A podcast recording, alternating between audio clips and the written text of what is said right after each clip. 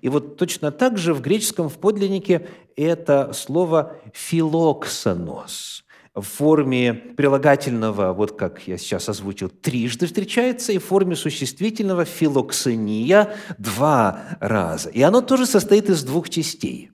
Ну, первую часть легко угадать. Так, это глагол «филео» – «любить». Любить. «Филия» – «любовь». А вот что означает вторая часть? «Ксенос», то есть «филео» и «ксенос» – «кого любить» или «что любить». Посмотрим на несколько отрывочков Священного Писания, где это слово встречается, для того, чтобы понять, о чем идет речь. Книга «Деяния апостолов», 17 глава, 21 стих. Деяния 17, 21. Написано так. «Афиняне же все, и живущие у них иностранцы, ни в чем охотнее не проводили время, как в том, чтобы говорить или слушать что-нибудь новое». Я думаю, афиняне бы легко вписались в современную культуру, да, масс-медии. Слышать что-нибудь новое. Так вот, как здесь «ксенос» переведено? Каким словом? Иностранцы. Верно. Слово «ксенос» имеет значение «иностранцы». То есть те, которые приехали откуда-то и вот находятся в каком-то ином месте по отношению к своему месту происхождения. Ксенос означает иностранцы. Итак, любить кого? Иностранцев. У кого из вас есть такой дар? Знаете ли вы людей с таким даром? Вы знаете, на, а как правило, наоборот – как правило, вот этот вот термин «ксенофобия», да, «ксенос» – это чужеродные, иностранные и так далее, а фобия что означает? Страх. Страх, неприязнь к иностранцам. То есть они какие-то странные, ну, потому-то и странцы, да, иностранцы. Вот, они какие-то странные, какие-то непонятные. Бывают какие-то, в общем, сплошные подозрения. У многих – вот естественным образом отношение к иностранцам такой с предвзятостью, там э, а, все у них не так, как у нас, да? Вот. Это типичное. А когда Дух Святой действует в человеке, и когда Дух Святой дает этот дар, то получается не ксенофобия, а филоксения, любовь к иностранцам доброе расположение к ним. Итак, ксенос означает иностранец. Что еще? Давайте посмотрим на Евангелие от Матфея, 27 главу, 7 стих. Еще один пример использования этого слова. Матфея, 27 глава, стих 7 говорит, 27.7. «Сделавшие же совещание, купили на них землю горшечника для погребения странников». Вот странник – это тоже перевод греческого «ксенос». Каков смысл здесь? Кого погребали в Иерусалиме? Что за странников? Скорее всего, это свои же, да? То есть это те, кто живет где-то, скажем так сказать, по соседству, вот, то есть где-то на близкой, на смежной территории. И вот люди путешествуют. И в путешествиях в то время очень было небезопасно. Да и сейчас все что угодно может произойти, так? И когда ты оказался в чужой стране, и, не дай Бог, настигла тебя смерть, что дальше с твоим телом делать? С тобою делать. Вот сказано, купили землю для погребения вот таких. То есть этот термин «ксенос» может означать «странник».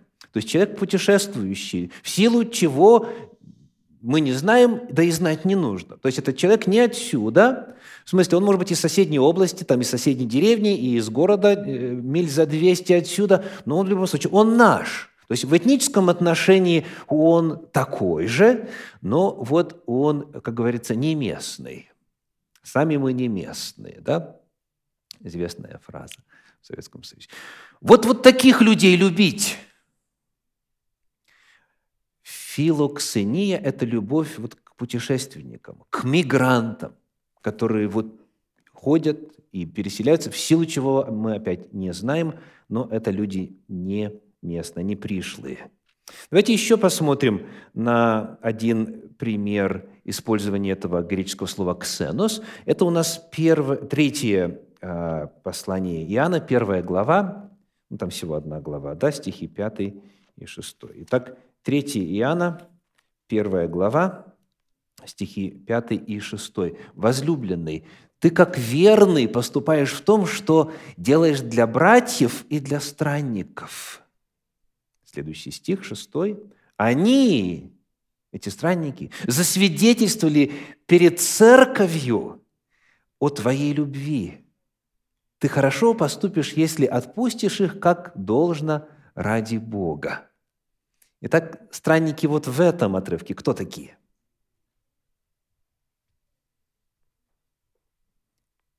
А вот э, на вас смотрит э, текст. Я надеюсь, и вы на него тоже. Что это за странники? Что нам о них здесь сказано?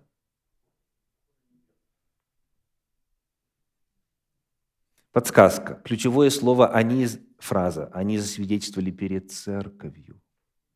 Это кто такие? Это христиане – это члены церкви, это люди, принадлежащие к обществу верующих. И вот в силу каких-то обстоятельств они сейчас путешествуют. И сказано, что вот этот вот человек, о котором здесь пишется, он их принял, он их принял. И они об этом в церкви засвидетельствовали. О чем засвидетельствовали? О любви его. И сказано, ты хорошо поступишь, если отпустишь их как должно ради Бога. Отпустишь, значит, снабдишь необходимым в дорогу, потому что они дальше пойдут. То есть здесь это, это слово «ксенос» обозначает верующих, принадлежащих к Дому Господню, к церкви, которые путешествуют. Первые два не обязательно. Иностранец, странник – а вот эти странники, они принадлежат церкви. Они э, являются частью общества Господня. И еще один пример. 1 Петра 4 глава 9 стих. 1 Петра 4, 9 говорит, это, собственно, наш исходный отрывок, «Будьте страннолюбивы». Кому? Друг к другу, без ропота. То есть Петр пишет какой-то вполне конкретной группе людей. И он говорит, вы, вот те, кто сейчас читает это послание, мое это письмо, мое, будьте страннолюбивы друг к другу. И вот э, современный перевод российского библейского общества говорит, принимайте друг друга к себе в дом. Ну, он потом позже написал, когда закончится пандемия, имеется в виду, да? Или соблюдение мер предосторожности, или после вакцинации и так далее. Вот. А, речь идет о чем? Что вот есть община, вот мы с вами община. Община поместная. И мы есть друг у друга.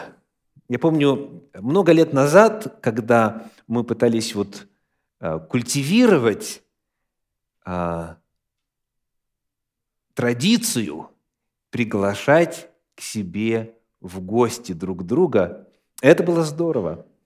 Потому что тогда многие впервые друг с другом познакомились. То есть ходили уже, может быть, несколько лет в эту общину, знали в лицо, бывает даже не помнишь имя. А это вот тот, э, который э, лысоват, да, вот. А поди знай, кто. Вот. А тут была возможность принять у себя, услышать историю, как к Господу человек пришел, как они познакомились, как сюда приехали и прочее, прочее. То есть это исполнение призыва «Будьте страннолюбивы» кому? Это четвертая категория.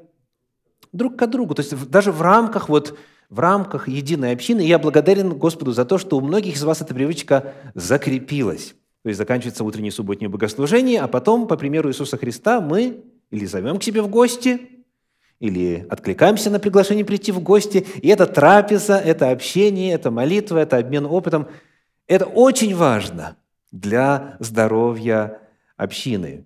Я благодарю Господа за то, что ограничения по а, коронавирусу послабляются в нашем регионе.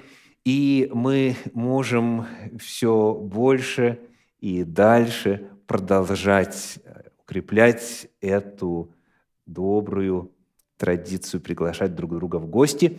И таким образом помнить, что это еще есть и также отклик на призыв Священного Писания. Итак, мы нашли четыре базовых значения греческого слова «ксенос». Первое – это иностранцы. Второе – это путешественники. Третье – это представители церкви из других мест. И четвертое – это члены какой-то поместной церкви. Друг друга, как пишет перевод Российского библейского общества, принимайте друг друга к себе в дом. То есть вот это такие четыре базовых значения. Так вот, сказано «любите», значит, филоксения, вот этих всех. В жизни случается разное. Иногда своему э, собрату по поместной общине нужна вот такая теплая, дружеская, семейная атмосфера. Э, иногда кто-то приезжает издалека и ищет, где остановиться. Иногда это человек, которого вы вообще в первый раз видите, но видите, что он нужда. А может быть, это человек и цветом кожи, и происхождением своим, и по многим иным параметрам от вас отличается. Любить таковых. Вот об этом идет речь когда Священное Писание рассказывает нам о страннолюбии как о духовном даре. Давайте посмотрим, как это может выражаться практически. Хочу пригласить вас прочитать из послания к евреям 12 главу, 2 стих. Евреям 12, 2. 13, 2. 13 глава, 2 стих. «Страннолюбие не забывайте, ибо через него некоторые, не зная, оказали гостеприимство ангелам. Вот это э, термин, который мы изучаем, страннолюбие. Кто помнит, о ком идет речь? Кто оказал гостеприимство ангелам, сам того не зная? Авраам и еще кто? И Лот. Да, по, по крайней мере, об этих мы точно знаем. Ну, давайте прочитаем. Это у нас книга «Бытие», 18 глава, стихи со 2 по 8 в начале, со 2 по 8. «Он возвел очи свои, взглянул, и вот три мужа стоят против него». То есть они выглядели как, вот, как люди, как обыкновенные путники. И, увидев он, то есть Авраам, побежал навстречу им от входа в шатер, и поклонился до земли и сказал, «Владыка, если я обрел благоволение перед очами Твоими, не пройди мимо раба Твоего, и принесут немного воды, и омоют ноги ваши, и отдохните под сим деревом, а я принесу хлеба, и вы подкрепите сердца ваши. Потом пойдите, так как вы идете мимо раба вашего». Они сказали, сделай так, как говоришь. И поспешил Авраам в шатер к Саре и сказал, поскорее замеси три саты лучшей муки и сделай пресные хлебы. И побежал Авраам к стаду и взял теленка нежного и хорошего, и дал отроку, и тот поспешил приготовить его. И взял масло и молока и теленка приготовленного, и поставил перед ними, а сам стоял подле них под деревом, и они ели. У Авраама совершенно определенно был дар гостеприимства. Представляете, вот он видит троих человек, он не знает, кто они, что, откуда, какие-то путники, какие-то, вот, так сказать, путешественники. И что он делает первое? Он побежал навстречу им, сказано. То есть он говорит, заходи, заходи, гостем будешь, так? И он говорит, мы тут небольшой приемчик вам организуем. Помните, что он им пообещал? Что омоют ноги, вы отдохните, и я принесу хлеба. Вот. Это он им пообещал. А на самом деле он пир настоящий им устроил вот с, с первым, вторым там и так далее. То есть что мы находим? Что об Аврааме точно сказано, что он проявлял гостеприимство. Но здесь пока мы не увидели, что это были ангелы, правда? Давайте читать дальше. 18 глава, 16 стих. Бытие 18, 16. «И встали те мужи, и оттуда отправились к Содому, Авраам же пошел пред ними проводить их. И дальше о них, Бытие 19 глава 1 и 3 стиха, «И пришли те два ангела в Содом вечером». Когда Лот сидел у ворот дома. Лот увидел и встал, чтобы встретить их, и поклонился лицом до земли и сказал, «Государи мои, зайдите в дом раба вашего и ночуйте, и умойте ноги ваши, и встаньте поутру и пойдете в путь свой». Но они сказали, «Нет, мы ночуем на улице». Он же сильно упрашивал их, и они пошли к нему, пришли в дом его, он сделал им угощение и испек пресные хлебы, и они ели. То есть вначале явилось сколько?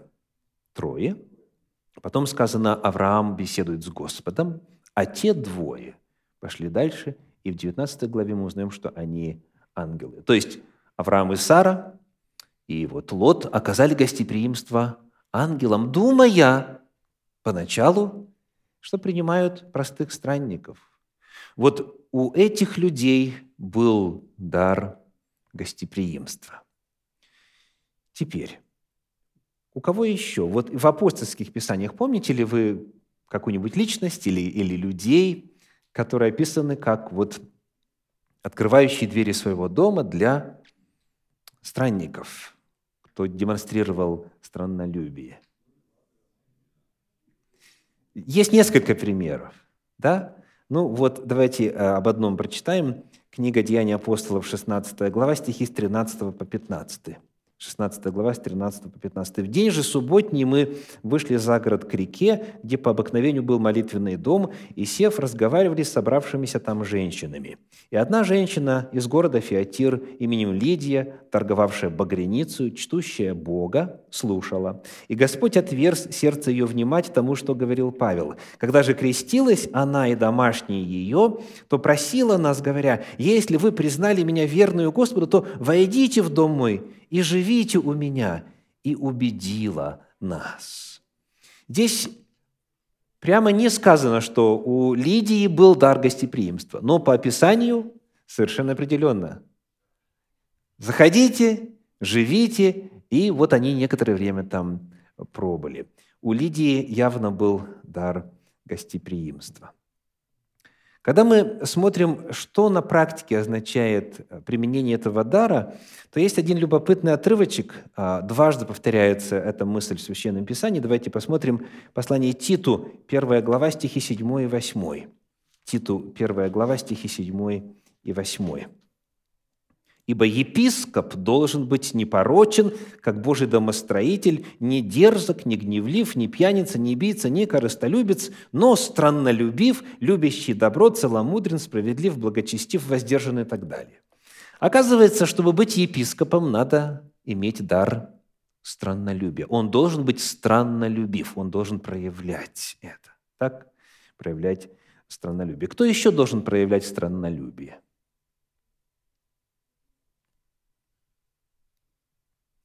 Давайте вспомним слова Иисуса. Евангелие от Матфея, 25 глава, стихи с 31 по 36. Матфея, глава 25, стихи с 31 по 36. Когда же придет Сын Человеческий во славе Своей, и все святые ангелы с Ним, тогда сядет на престоле славы Своей, и соберутся пред Ним все народы, и отделит одних от других, как пастырь отделяет овец от козлов и поставит овец по правую свою сторону, а козлов по левую. Тогда скажет царь тем, которые по правую сторону его, «Придите, благословенные Отца моего, наследуйте царство, уготованное вам от создания мира. Ибо алкал я, и вы дали мне есть, жаждал, и вы напоили меня, был странником, ксенос, и вы приняли меня, был наг, и вы одели меня, был болен, и вы посетили меня, в темнице был, и вы пришли ко мне. Тогда праведники скажут ему в ответ, что мы находим, насколько значим вот этот элемент духовной и практической христианской жизни? Кто должен, кто призван быть страннолюбивым, гостеприимным? Все все, кто назван здесь праведниками. То есть, иными словами, и это чрезвычайно важно, дорогие, когда придет Иисус, то один из вопросов, который станет определяющим, одним из определяющих критериев того, кто войдет в царство, уготованное от создания мира, будет какой вопрос? Был ли человек страннолюбив? То есть принимал ли он странников? Я странником был, и вы приняли меня – И кого же они приняли? Дальше по тексту. Все, что вы сделали одному из братьев моих меньших, вы сделали мне. То есть вот любой, кто нуждается в жилье временно, в одежде, в крови, в теплоте, в домашнем очаге, кто нуждается вот в этом теплом приеме, он есть Иисус Христос, который ходит по свету и ищет праведников. Так вот, этот вот вопрос, он будет стоять при определении вечной участи человека. То есть, смотрите, что получается, что страннолюбивы должны быть кто? Все. Ну и тогда, естественно, следующий вопрос. А что, если у меня нет такого дара? Вот не люблю их. Так? Разве можно меня лишить жизни вечной за то, что Дух Святой мне не дал такой дар? Ведь кто раздает дары? Да, Он раздает каждому особо, как Ему угодно, да? 1 Коринфянам 12 глава. Смотрите, что получается. С этим даром, как и с многими другими, появляется такой вопрос. Это долг или это дар? И Библейский ответ – и то, и другое. Точнее, есть и то, есть и другое. Ну, вот простой пример. 1 а, Коринфянам 12 глава стихи 8 и 9. 1 Коринфянам 12 глава 8 и 9. «Одному дается духом слово мудрости, другому слово знания тем же духом, иному вера тем же духом». Скажите, у кого а, Господь хочет видеть мудрость? Кто должен быть мудрым? У кого он хочет видеть знание? У кого он хочет видеть веру? У всех, правда? То есть и мудрость, и знание, и вера – это то, к чему все верующие призваны. И мы в этом призваны возрастать. И мы в этом призваны проявлять себя. И в этом призваны служить. Но то, что для одного дается трудом, прилежанием, усердием, осознанием долга и обретением навыков. Для другого легко и естественно. Вот в чем разница. То есть очень многие духовные дары, они представляют собой то, что все должны иметь, но некоторых Господь наделяет этим так, что для них это вовсе и не вопрос – когда они видят странника, они автоматически знают, чувствуют. Вот, их подталкивает к тому, чтобы вот оказать эту помощь. Другой, он начинает в добродетели проявить рассудительность. Там. А почему он тут странник? А давайте сейчас все расспросим, там все это самое.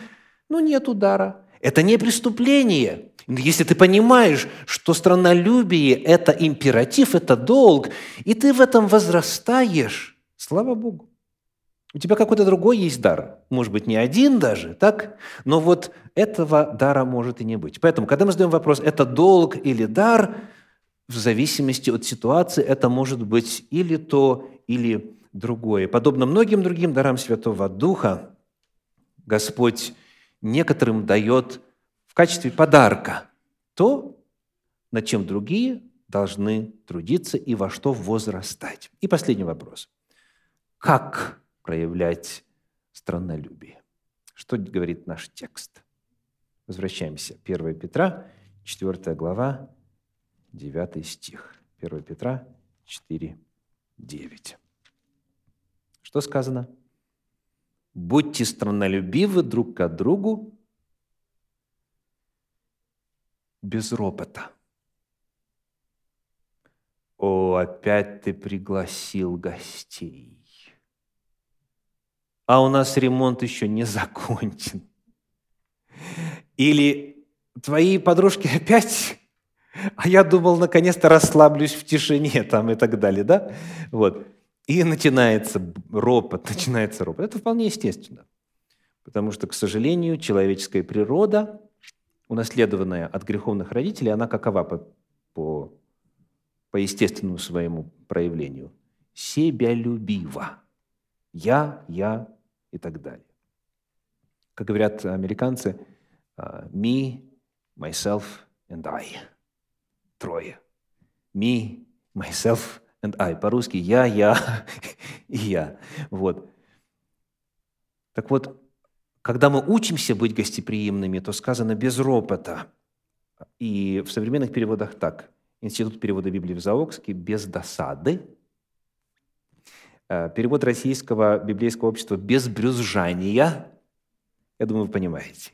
Так вот, если у человека есть этот дар, то никакой досады, Никакого брюзжания, никакого ропота вы от него никогда не услышите. Вы от нее никогда не услышите, потому что для человека это, это жизнь. И это дает огромную радость, когда удается послужить человеку. И скажу вам, что и для тех, для кого это менее естественно, со временем, с навыком, с опытом, это тоже дает большую радость, когда можешь послужить человеку в нужде – или даже без особой нужды какой-нибудь материальной, но вот эмоциональная нужда.